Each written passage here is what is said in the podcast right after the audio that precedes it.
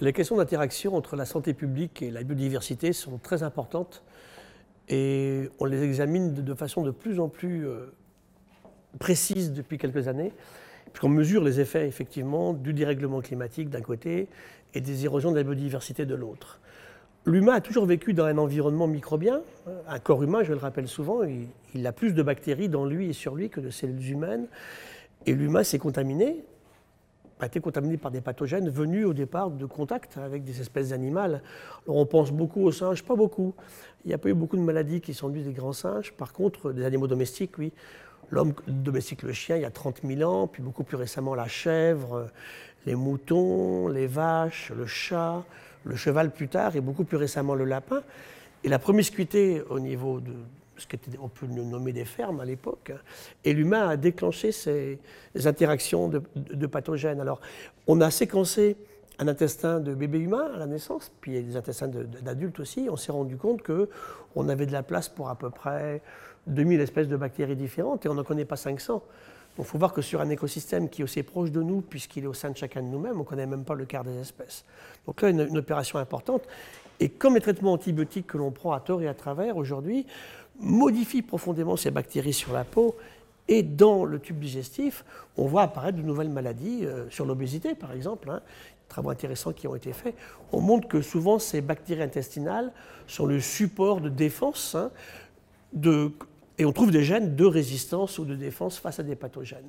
Donc sans arrêt, ceci évolue change en permanence et oblige l'humain à modifier ses relations par rapport à ces êtres vivants.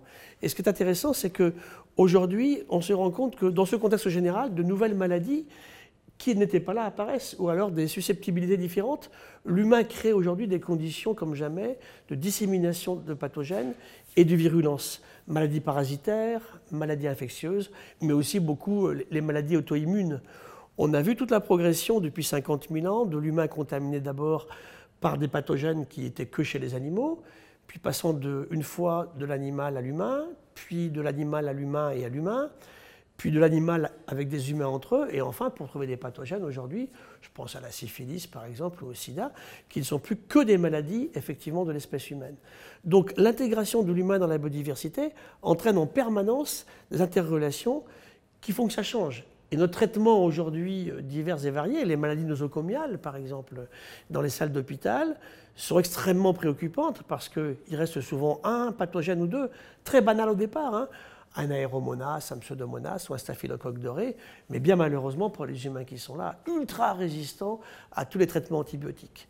Donc l'avenir pour demain, c'est de façon beaucoup plus subtile de regérer nos relations entre l'évolution de la biodiversité, les effets du dérèglement climatique, et la santé publique.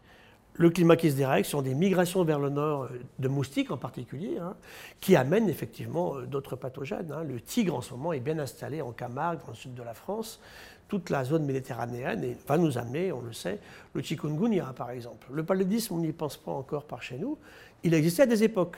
Donc tout évolue en permanence. Ces interrelations sont très très intéressantes bien sûr à décortiquer et à comprendre. Maladie nouvelle aussi liée au vieillissement, hein, puisque l'humain vivant de, plus en plus longtemps amène à des pathologies qui étaient effectivement jusqu'ici euh, très peu révélées. Donc interrelation, dérèglement climatique, santé et biodiversité, nous sommes en plein dans le sujet sur ces questions particulières.